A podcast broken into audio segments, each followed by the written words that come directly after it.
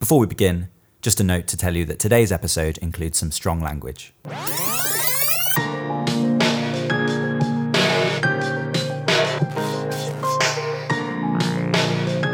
Hello, and welcome to Discord, a podcast to explore the intersection between music and theatre.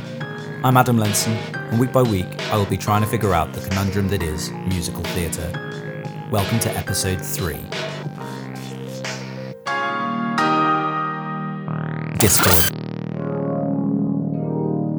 Today's episode is based around a road trip I took with actor Nick Holder. Nick Holder's career manages to bridge the gap between commercial and subsidised theatre. His early work includes West End shows such as Miss Saigon, Jesus Christ Superstar, and Les Miserables. However, his recent career includes work at subsidised theatres, including the Royal Shakespeare Company and the National Theatre. Recent credits at the RSC include The Winter's Tale and Taming of the Shrew, and recent work at the National Theatre includes Everyman and the Threepenny Opera, and the National Theatre production of London Road, which was also made into a 2014 film. In 2009, I was lucky enough to work with Nick when I directed the Michael John LaChiusa musical Little Fish at the Finborough Theatre.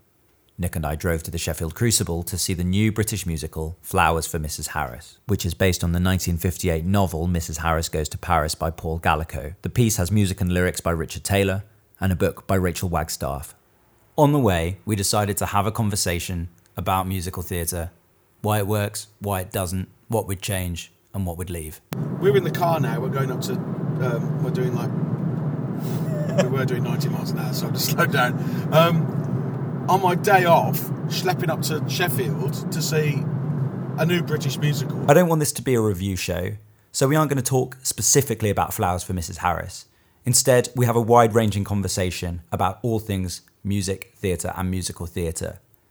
But I will say that we both really liked Flowers for Mrs. Harris, and it was lovely to see a well crafted, intelligent, brilliantly acted, and well directed production.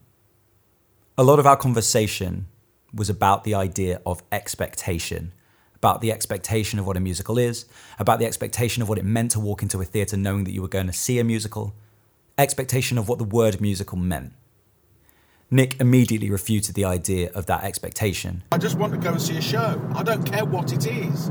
I don't want to have. I, I don't want to know what it is before I go. I think the idea of wanting to know what something will be is one of the strengths and weaknesses of musical theatre. I think it's built its audience around the idea that people want to go and see a musical because they kind of know what that experience is going to be like.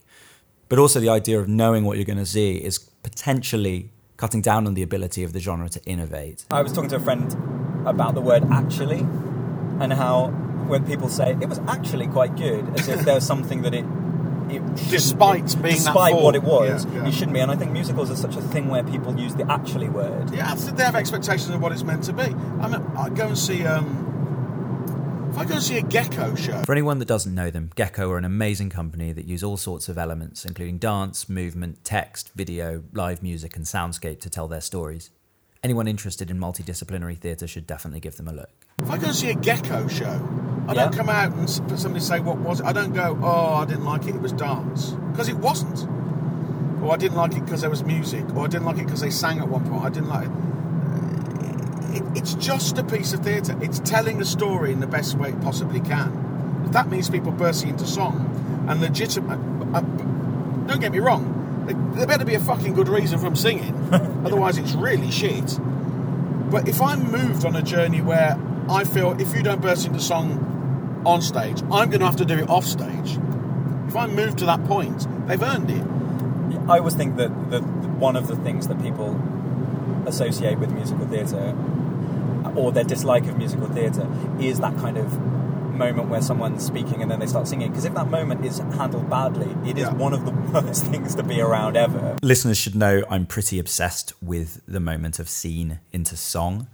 Uh, I think it's often really badly handled, and that is one of the reasons why audience members often feel awkward when they see a musical because a song suddenly just appears with no prior notice or warning, and it's definitely something I intend to look at in future episodes. I then moved on to ask Nick about the idea of musical theatre as art or as an art form.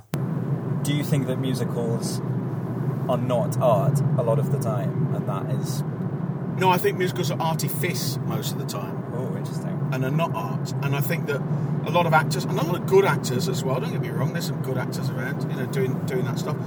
But in order to keep working in the commercial sector, they produce artifice. They produce what it is they think the audience might need, or even more so, what they think the producer might want them to do. So they might give them a job the next time round. You know, they do what they think is required of them. They don't do what the piece necessarily requires.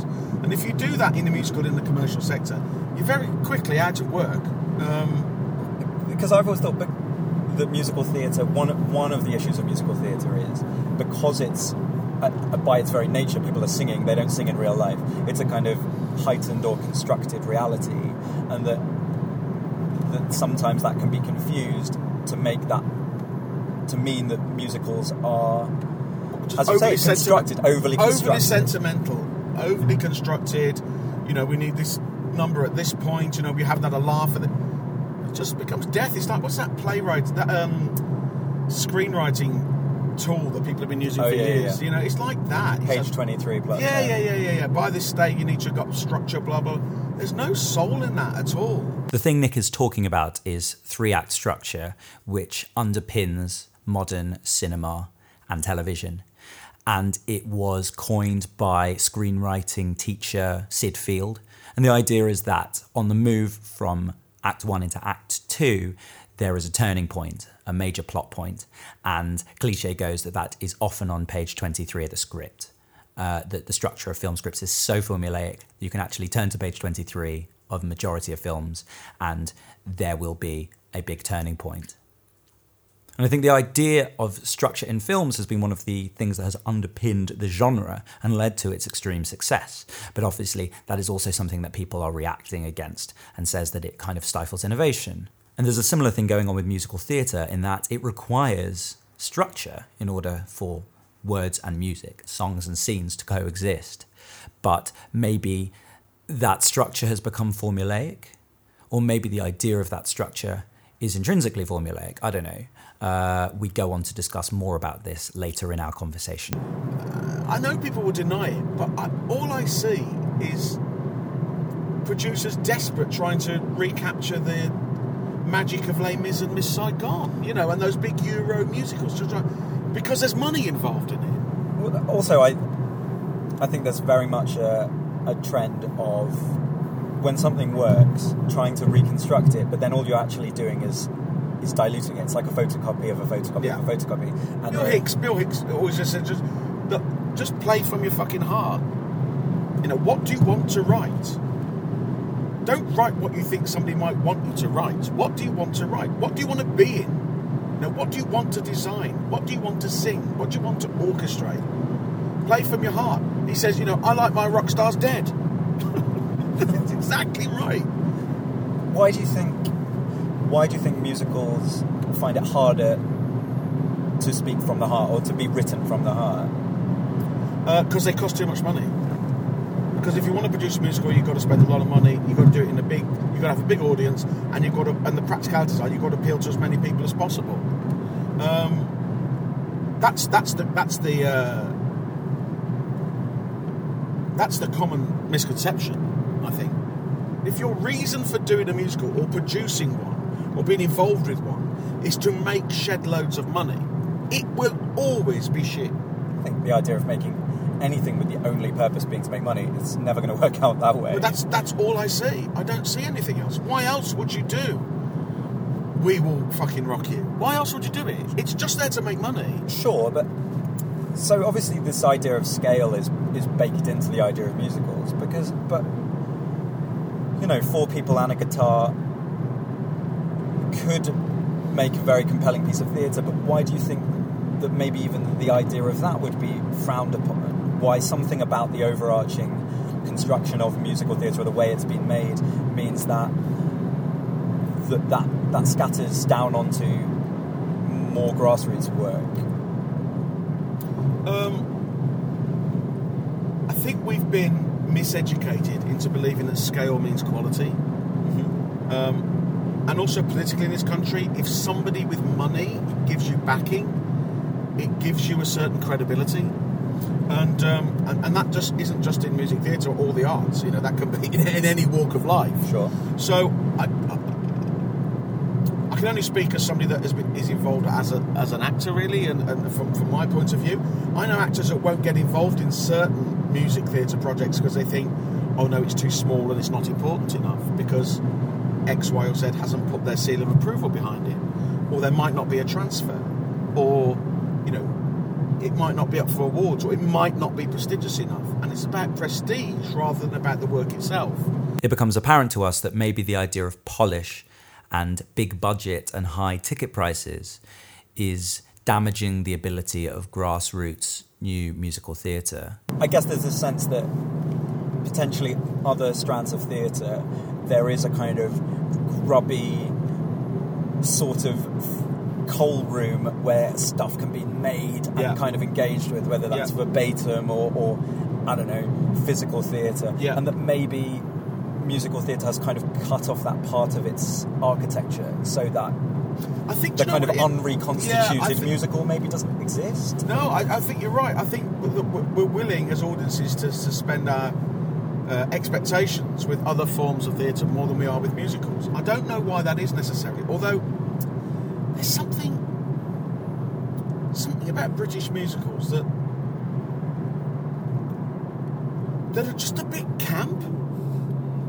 Um, I'm not talking about personally people involved. No, no, I'm no. talking about the, the, the, the actual thing itself.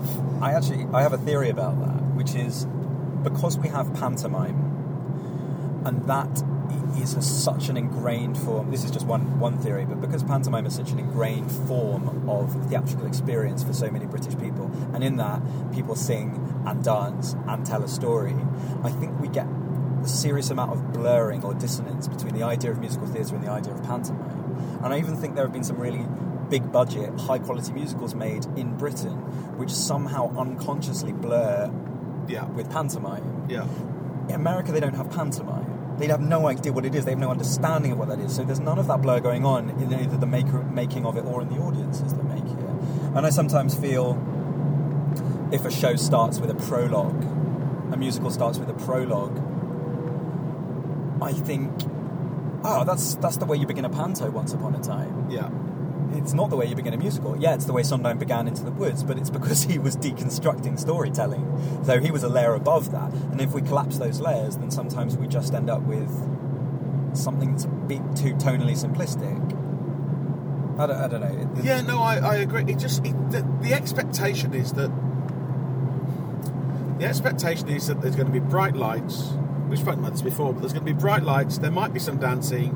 That there'll be some, you know, scenery that will probably move in some sort of, um,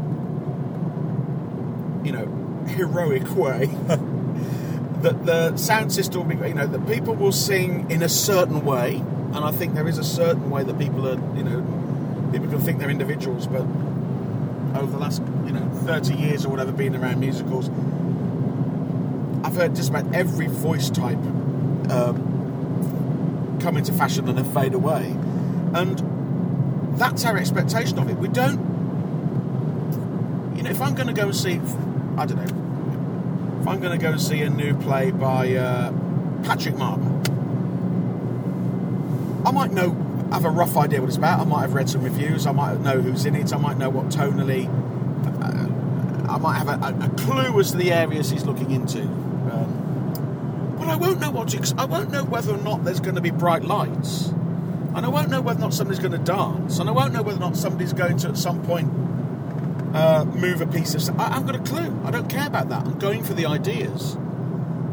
I'm going because Patrick Marber's got a, a, a massive brain, and I want a bit of it. Do you know what I mean? Yeah. I just want I just want to feel cleverer by association by being in the same room as this thing that somebody's written. That is not true with musicals. You go and you go, well, where were the lights? Where were this? Where were that? Or if, if they're not there, you're discussing why they weren't there.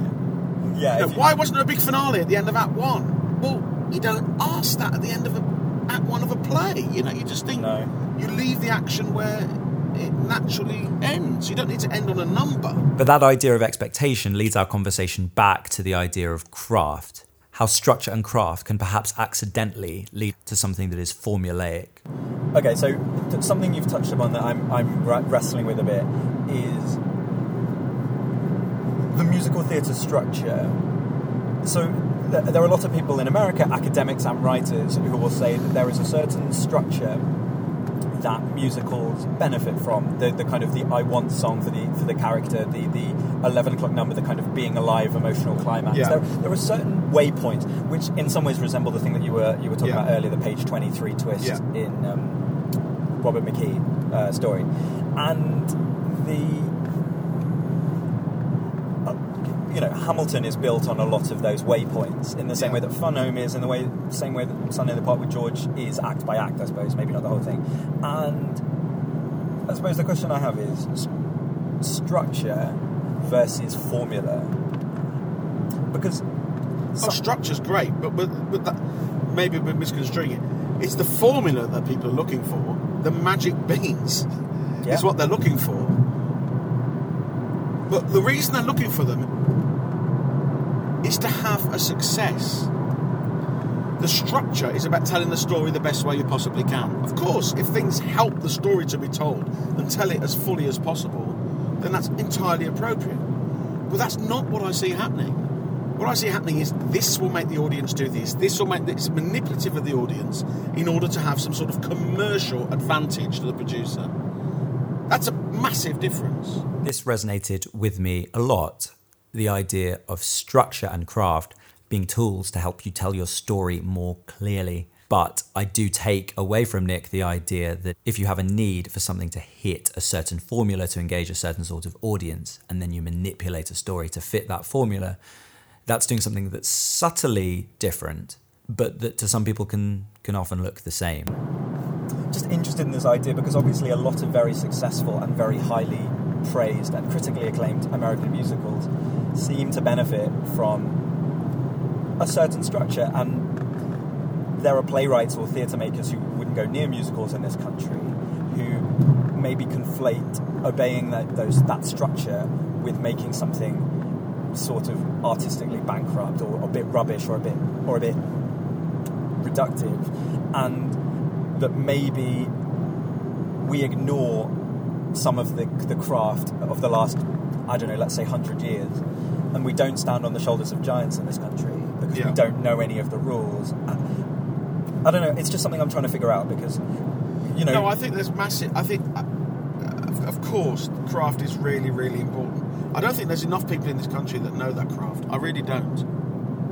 I, I, don't, I don't come across them. I've worked in musicals for years and years and years. I, I very rarely come across them. You know, those specialists who know that stuff.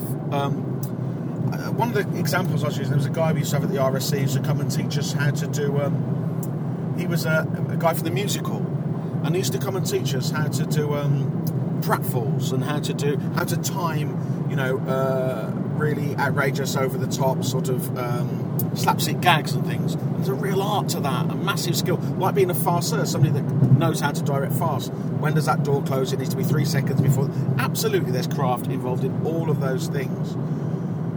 But the only craft, and I, I, so, I know this is, sounds so cynical, and to a certain extent it is because I don't work in the West End anymore. So I am cynical about it. I am a bit battered by it. The only craft I see is how can we possibly milk the most money out of this thing? That's all I see.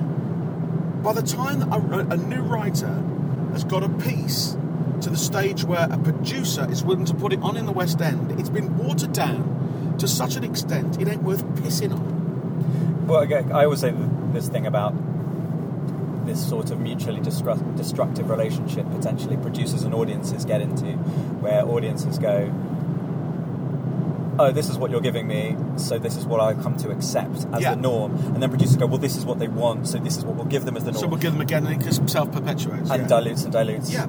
Uh, and if you look at other theatrical forms, it tends to be that these sort of paradigm shifts, these breakout moments, Sarah Kane writes Blasted. Yeah, we're going to give them what they don't know they want.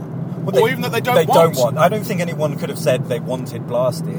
um, and that idea of being confronted by something like that at the time but it, the trickle down effect of, of what that meant for theatre at that moment, or what you know Saved by Edward Bond meant at that moment, Or Mark Ravenhill was shopping at fucking Yeah. all that stuff. Yeah. Is important. But, but I, I, I don't know. I just wonder why they were able to make something that no one knew that they wanted or didn't want. When I think it's very, very difficult to make music, musical theatre. Uh, yeah, I, I don't- I don't like the term musical music theatre, do you know which what? we'll talk Maybe it's- later. But I, it's something. I mean, I don't have any answers to this. I'm just, you know. I'm no, just- me, me neither. That's why I'm yeah, talking just to people. ranting. But maybe it's something to do with you know, if a writer writes a play and there's something that they desperately there's a there's a theme they want to desperately explore, usually about themselves or their experiences that they manage to put into a different story or form. That's much easier to do in a non-collaborative process. If you're you're usually collaborating on a musical, you're generally not writing the book, the music, and the lyrics. You're generally not the orchestrator. Um, and so that that's a very that makes it much more difficult to keep the purity of intention um, absolutely on track. I, well, I completely agree because I think in order for a piece of art or a piece of theatre to be successful, it has to be convergent. Which is, we've all had those experiences where everyone in the room was thinking the same thing. The designer, the director, Yeah. we're all thinking the same thing. So that it hopefully it converges on a point that everyone goes, that was the thing that was in my head. And maybe everyone had a slightly different route of getting there, but in the end, you all feel you got to that convergence Yeah. musicals trying to converge that many more things and that many more slightly resistant things to that point is way harder because I think you've got a lot of people with vastly different skill sets Yeah. all trying to find that common ground and yeah maybe the common ground is inherently often a compromise because it's going well what is the what is the middle ground between writing and music and how can that not be so one of the things I think about London Road is London Road is a 2012 British musical developed by the National Theatre.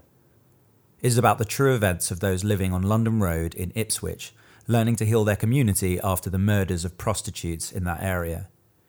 It uses verbatim interviews by writer Alecky Blythe, who spent years speaking to people who observed or were part of the events. The interviews have then been combined with music by composer Adam Cork.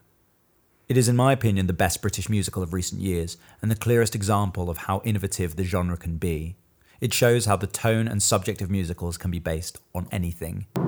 So one of the things I think about London Road is the fact that Alecky's process involves something that's cast iron, which is these interviews, gives you something that's that can be clung on to because that can't be changed. That's biblical.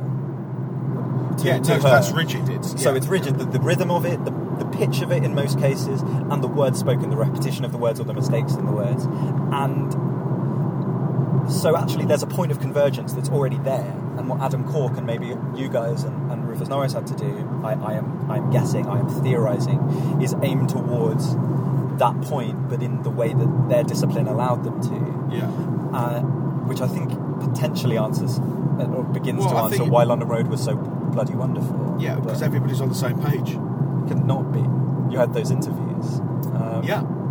There, there was no, there, there was nothing else to discuss. It was that. London Road is an extraordinary piece of theatre. If you don't know it, I would definitely recommend picking up the recording or watching the film because it so brilliantly challenges the idea of what a piece of musical theatre can do. But something interesting about it was that it was not necessarily defined as a musical when it was on because of the idea that potentially a musical about the death of prostitutes was something that was unacceptable. One of the things that Nick and I talked about was the term musical and the fact that some people use the term music theatre, and that is something that I don't necessarily agree with. And the reason I don't like the term music theatre is because I, it was sort of invented Ooh, I think in the 90s, I, I, want to say I had an affiliation with Sam Mendes and the early Don. Just to react away from musical theatre to try and say, oh, we're not like them. We're not like them, yeah. we're doing something different. And I, I, I, try very hard not to use the term because it's a kind of legitimised term of musical theatre. And I think anything that ghettoises or separates the world of musical theatre and draws boundaries. Oh, a music music theatre piece is different from a musical theatre piece. Yeah, yeah, yeah. Actually stops things being progressive because it, it put, puts people into camps and stops them learning from one another. Yeah, and you perform to the same audience every time. You, you, the people who were in your parameter. Absolutely, people will go and see music theatre that won't go and see musical theatre. Yeah, and there's this idea that if you can unburden the word musical theatre, that some amazing stuff could be made because people who don't traditionally make them or think they like them could make them because because the word isn't loaded anymore. Yeah. And I, I, think there are a lot of reasons why the word is loaded that, that, we talked about because we talked about why people get the same show over and over and over again, and that, and it costs a lot of money. It costs a lot of money, but I, do, I mean, I think let's say that there was a, a play budget for the Royal Court, just mentioning a theatre that is traditionally associated with new writing that tends not to do musicals. Yeah say there's a play slot. It doesn't just tend not to do them. I just looked at their submissions link recently because my daughter wants to write. I was looking for their young writers workshop. It uh, not only does it not do that, it does not want submissions of new musical writing. Okay. Okay, so that's, that's, that's, interesting. Yeah, really interesting. And let's say that they, an, a typical upstairs Royal Court play has a cast of four. There's a way of making a music theatre piece with four people. Absolutely, there is. Yeah. Four actor musicians, yeah. or just someone on a synthesizer or live triggering MIDI sound effects that have been musicalized in some way. There are so many different ways. Of... I think it's. I think you. I think you could even. You end up ghettoizing yourself even more then by saying, "Oh, we can make a musical and it's as clever as Radiohead." It, it's. It's. We want to do a show about this. Let's write it. Okay. Well, I wrote the play, but it doesn't really do it. It's not quite what I thought it was. So I think we probably need some music and maybe some songs in it. Uh, and they and I think they need to sound like this. Okay, let's do that show. it's, yeah. it's as simple as that. You haven't set out to write a musical. You've written the natural extension of your idea. Where is the only way?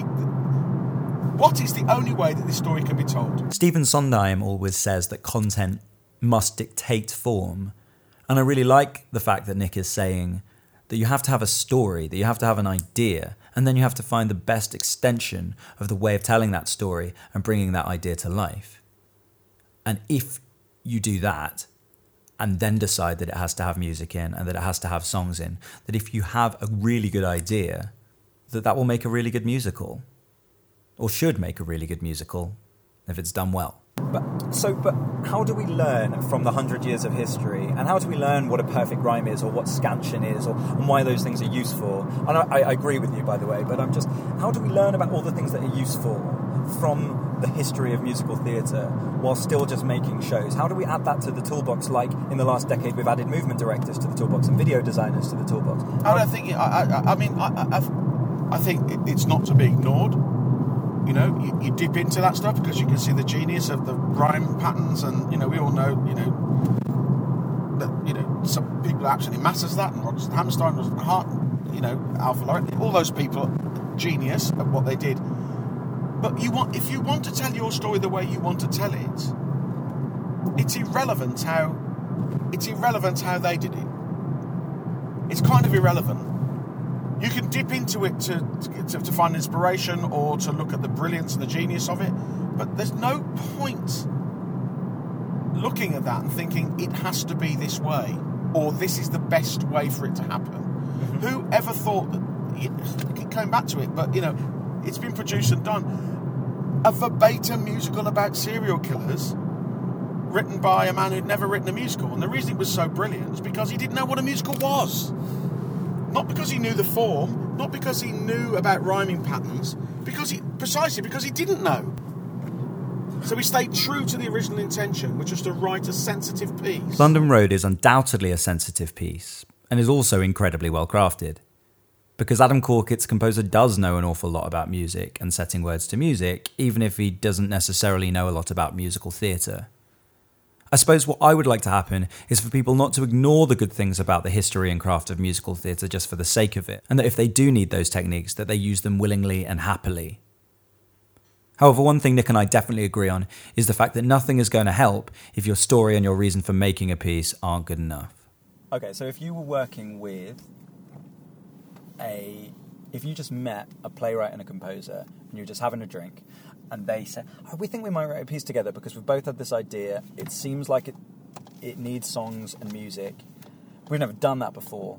We've never written a piece like that. You've been in some musicals Yeah. over the year. What advice would you give them if you could give them advice to make that piece better in your estimations?" Um, okay, don't write a collection of uh, of catchy pop songs and then put your idea around them. Okay, don't don't do that. That's that's just dull. Um, Pretty good. As, as, mean, that's as, it. as a golden rule, that's, that's just the don't just don't write pop songs and, and then try and, and, and then try and fit a story around them. Once again, it becomes apparent that if you do things separately, it never quite works because musical theatre and theatre in general is something convergent. Things have to meet at the same point. So if you write a bunch of pop songs and then try and glue them into a narrative, it's always going to feel a little bit forced. Just have something to say um, that's authentic and real, and the rest fits into place. Yeah. it's when it's when you can see why a number's been put in, or what you, you know it's been constructed in such a way to manipulate an audience. Um, that's never gonna. Who wants to go on stage every night going, "Well, I'm doing this song now because it might make them do X, Y, or Z," or Yeah, because of its effect. because rather of its effect, or you know, it's near the end, so we've got to get the energy up. Is that just my job? Just put some fucking lights flashing and turn the bass up a bit or something. I don't know. It's, don't make a human being get involved in that. I, I don't know. I actually also don't know where I'm going. Do you know where we are? We're really near. Well, I know we're in Sheffield. I mean, there's a car park. Yeah, I know, but I don't know if the theatre's here. Oh, this theatre's just across the road. Is it? Is yeah, that it? yeah. Like basically just behind there. Oh, is it? Yeah. I mean, sorry, I thought you See, knew this about is a car that- park. it is us.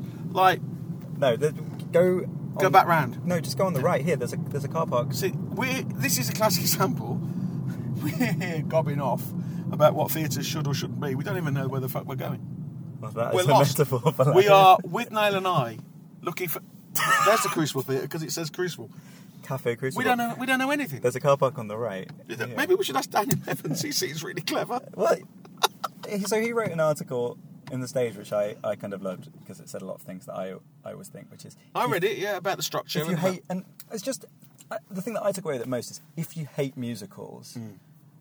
don't write a musical. Which I, I don't know. There's, it's such a it's such a broad. I think people need educating a bit more. That's really patronising to say, but I know I did.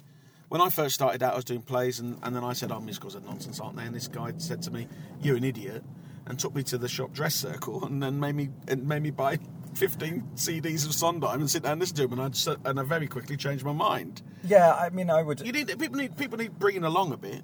I know. I always think if someone says they hate musicals, I'm pretty sure there's at least one you could put your finger on that they would probably enjoy, and that just means they don't hate musicals. They hate most musicals. They hate a certain type or bad music, and I think there's a lot of things bundled into it. I'll be covering the idea of what it means to hate musicals in a further episode. But just to say, I think everyone has the potential to like a musical because everyone likes music and everyone likes stories, as I said in my original trailer. So everyone has the potential to like a musical and to make new musical theatre in a way that's positive rather than negative, that's, that's full of passion for what the genre could be rather than negativity about what people perceive that it already is. I'm as much to blame in this, you know, because I come with my own conceptions of what a music musical should be, and mine are, it shouldn't be this. Which is, I guess, why the, the, the big fix is to try and almost remove the word musical. Yeah. But it's tricky because I'm, I'm living with the kind of idea of how do we make it ourselves proud of it while Just, do, also. just write a good show. Yeah, let's make good things. Just do good stuff. It doesn't matter if it's got music in it or not. I then went on to ask Nick about the next generation of theatre makers and performers. You know, I'm 51. Ideally, this podcast should not be asking people of my age what the art form should be. It should be asking people who are 19, 20, 21, because they're the people with the energy, and they're the people that are going to change what it, the the form itself. I will ask them. Uh, yeah. So, but, the, but my point is, I'm not meeting many of those people that have that voice, and I don't think that's not through a lack of wit or intelligence. It's through a lack of opportunity. They're being herded about by producers. They're terrified of the what their next job may or may not be, of displeasing someone, of getting it wrong. And I don't see many of them taking risks. I don't see many uh, bold performances being given by young performers. I don't see it. Um, it's all a bit too safe for my taste, personally, for my taste. So that's not pushing the form forward. It's not changing. Um, we're responding and reacting to what people who sell shows tell us they need, rather than us telling them what it could be. Just something that crossed my mind as you were speaking was when when a new play or a, new piece of of theatre is being made, you get the sense that everyone sits around a table, or sometimes not a table, but everyone kind of tears it up together because there's a kind of democracy Yeah. to, to that process, which is it's just words on a page, Yeah. and everyone speaks words. Whereas the, I think there's a sense that musical theatre is so interwoven and so complicated sometimes that And sometimes hierarchical. yeah, as well. So I mean, that you when I did that of- Phantom of the Opera thing, I sat down and we did the sitzprobe, and I sat down in the chair, and I was told, "Oh, don't you can't sit there because that's where the principals sit." I thought it was in the fucking 1950s. yeah, I was, What are you talking about? yeah, the idea of principals and ensemble. Uh, Right? What? I said, and, and- and, you know, maybe that's my naivety, but work, I work in the subsidised sector most of the time. That just doesn't exist. You know, Well, the idea of hierarchy is is inherently disempowering because it stops it stops that person piping up who might have a very good idea. Well, Uh, generally does. This discussion of hierarchy ended up leading us to the idea of commercial versus subsidized theatre and the different tonality of theatre that's made there, and led me to a strand of thought about the diversification of the type of musicals that get made and that I get to see as an audience member. Something that's becoming apparent to me is that I want to see work, whether we call it a musical or not, but I want to see work that has music integrated and woven into it, that has singing woven into it in any theatre. I want to see it In at anything. the Bush, I want to see it at the Royal Court, I want to see it at. I want to see it in environments where it's I want to see where it's. I just want to see it in a production where it's appropriate. exactly. It doesn't matter what that is. But I want the tone, I, the sort of tone that you see in the subsidised sector that is not potentially, uh, its requirement is not necessarily to be crowd pleasing. You know, you go see, I was, I was talking to Nick about X by Alistair McDowall, which was a complicated and knotty Royal Court play about loneliness set on a space station. It was not, its desire was not to be a crowd pleaser, it was desired to make you feel something. Yeah. And for me, musical theatre can be incredibly good at making you feel something and think something. And I don't mind if it necessarily is a is a show that pleases me in a way that some of the big hit musicals please me. Um, yeah, I didn't go and see Alice Evans play Pomona to be pleased by it. you know, I, did, I went because somebody said this is an extraordinary bit of writing with a terrific cast, Yeah. and, and you won't have seen anything like it. So, so I went. As the conversation continued, we got thinking about the sort of plays and theatre makers whose work could unexpectedly evolve into musical theatre if given the chance. What was that play that was on um, a couple of years ago? Really, really, it, was a very disturbing play um, about the internet and uh, abuse. Set Es Devlin did. Oh yeah, that was amazing. The Nether. the, the Nether, my- which yeah, was the Nether fantastic. was an- yeah. But do you know what? Further to our conversation earlier on, who wrote the Nether? I'd forgotten at the time, but The Nether is written by the American writer Jennifer Haley. Well, whoever wrote the Nether, it was a fantastic piece, and that could so easily have had music in it. Could so easily those set pieces could so easily have been. Um, Well, there was already this kind of incredibly heightened reality. Yeah. It just, like you were saying earlier on, that, that writer may um, never have considered writing a musical, thinking that's not what I do. But it, but literally, that was a piece that was uh, a five-minute note session away from being a really interesting piece of musical Yeah, theatre. so this is something something I was saying to, to Nick in a conversation before we were recording, which was about the idea that sometimes I see things and I feel like they're inches away from, from being a musical. And I don't mean that and being better. Oh yeah, being it's a way because of the fact that they are multidisciplinary. They maybe have choreography, the integrated use of music and movement and video, and they are very heightened, often expressionistic, uh, multi-scenic. All of the things that the, the majority of musicals are. You tend not to see stark, naturalistic musical set in one location for two and a half hours. You, they tend to be music because music is the glue that can take you to a lot of different places. And occasionally you'll see a piece of, uh, quite often actually lately, I'll see a piece of theatre and I'll go, that's inches away from someone being able to sing in it. But of course, if you were to then say to the makers of that piece, turn this into make, a musical. turn it into a musical, They would or, balk at it. or make a new musical. In making a new musical, I have a feeling that they would start going down a completely different patch Completely of grass. Okay, instead I- of going, I've oh, got I'm already another in a example very for you. Another example that people will think is sacrilegious, given the amount of uh, fuss about it uh, at the moment. People, places, and things. People, Places and Things is a new play currently, as of June 2016, playing in the West End. It's by Duncan Macmillan and is directed by Jeremy Herrin and was a co production for Headlong and the National Theatre. It tells the story of a character dealing with addiction and the process of going through rehabilitation. People, places, and things could absolutely have had any one of those characters suddenly burst into song. but if you said that to them, they would absolutely have been terrified about. Uh, they would have thought you, you were being mawkish, sentimental, sens- sen- uh, sen- uh, sensationalising it. And in fact, that's not true. They would automatically have assumed that by saying that one of those characters could have sung, that you were cheapening it in some way. And I'm saying you could have made it better.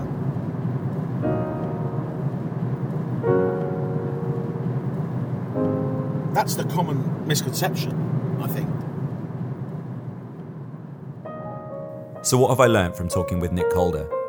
I've learnt firstly that uncertainty about the use of the word musical is perhaps holding us back, and that maybe we need to change the negative connotations of the word.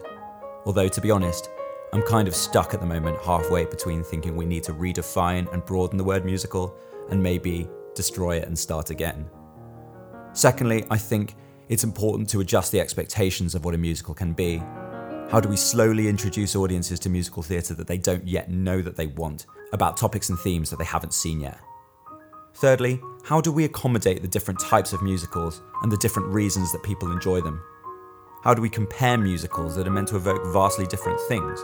And how do we unite them and also distinguish them? Also, what's better, a musical that allows us to temporarily forget about all our worries? Or perhaps a musical that allows us to connect more deeply with the world? Fourthly, if we are to push forward the development of musical theatre, or theatre in which music is integrated, how do we respect and nurture the collaborative processes of creating that work? How do we get all the contributors in a production on the same page, converging towards the same point? Can a creative team mostly composed of experienced musical theatre practitioners actually make a musical which those who think they hate musicals might like? And how do we open the doors so that people who've never made musicals before can make them in a way that isn't totally ignorant of processes that can make them good? I think if I were to sum up from my conversation with Nick his thoughts on musical theatre, I would need the words of Bill Hicks play from your fucking heart.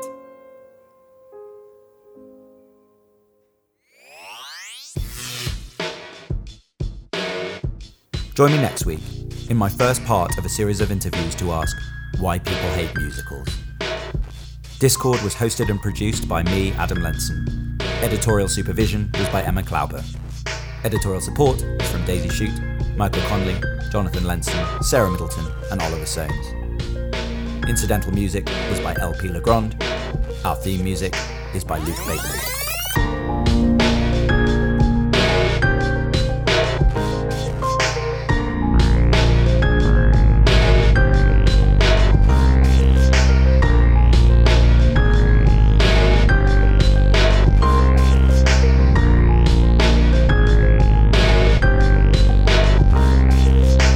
Those of you who are listening to the podcast, we'd love to know what you think. Please tweet us at Discord Theatre or tweet me at Adam Lenson.